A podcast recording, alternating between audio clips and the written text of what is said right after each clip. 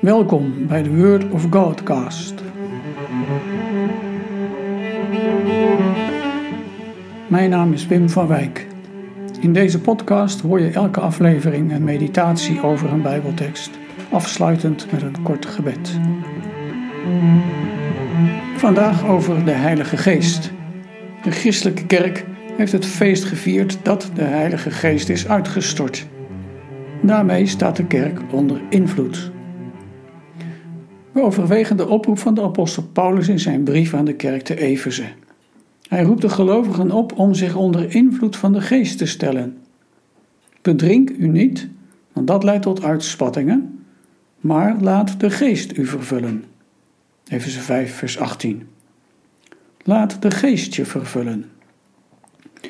Ik moet daarbij denken aan wat ik eens hoorde en las over de geest. Iemand zei: De Heilige Geest is een gentleman. Hij zal jou nooit dwingen als jij niet wil. Als jij niet open staat voor de Heilige Geest, dan word je niet vervuld met de Geest. Is wat Paulus zegt, laat de Geest je vervullen, hetzelfde als jij moet openstaan voor de Geest? Zoals Paulus het zegt, is het wel heel bijzonder. Ga maar na. Wat gebeurde er op de Pinksterdag? Lieten de discipelen zich vullen? Wachtte de geest op het moment dat de discipelen hun hart openstelden? Nee, de Heilige Geest werd uitgestort. Hij spoelde over de mensen heen. Daar konden ze zich niet aan onttrekken, als ze dat al gewild hadden. Jezus had hen voorbereid op dat moment. Hij had de belofte gegeven: Ik zal een andere helper jullie sturen. En hij had de opdracht gegeven om te wachten tot de belofte van de Vader in vervulling zou gaan. Zo waren ze aan de ene kant actief, ze waren aan het wachten en bidden. Aan de andere kant waren ze passief. De Heilige Geest overkwam hen als een hemelse verrassing. Ik geloof dat je dat mag bedenken als Paulus schrijft: laat je vullen met de Heilige Geest. Dat is aan de ene kant iets actiefs, je moet iets doen. Tegelijk is het ook passief. Je moet het laten gebeuren. Eerst dat passieve. We ontvangen. Wij beschikken niet op bevel over de Heilige Geest. Maar we bidden om de Heilige Geest. Het is niet naar ons believen als wij parmantig ons hart openstellen. Kom in mijn hart. Maar we vragen het eerbiedig. Kom, schepper geest, word ook vandaag in uw kerk en in onze harten. Want de geest zelf schept zich woonruimte in jouw hart, in jouw leven, in het midden van de kerk. En dat is dan zo mooi en wonderlijk.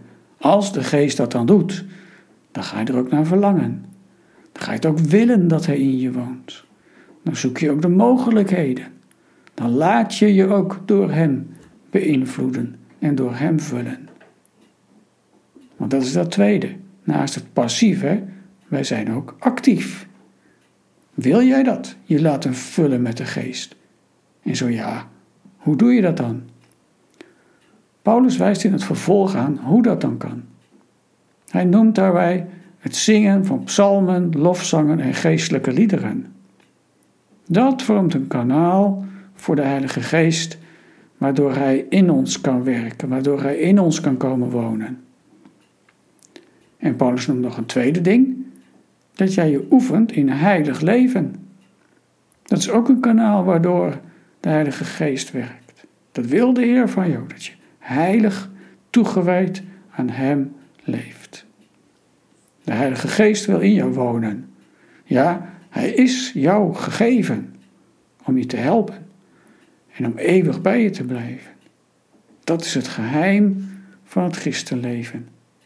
Laat de Geest jou vervullen. Hoe doe jij dat? Gebed. Kom, Heilige Geest, woon in mijn hart. Woon in het hart van uw kerk. Heilig mijn hart en onze harten, om te leven tot eer van u, Vader, Zoon en Heilige Geest. Amen.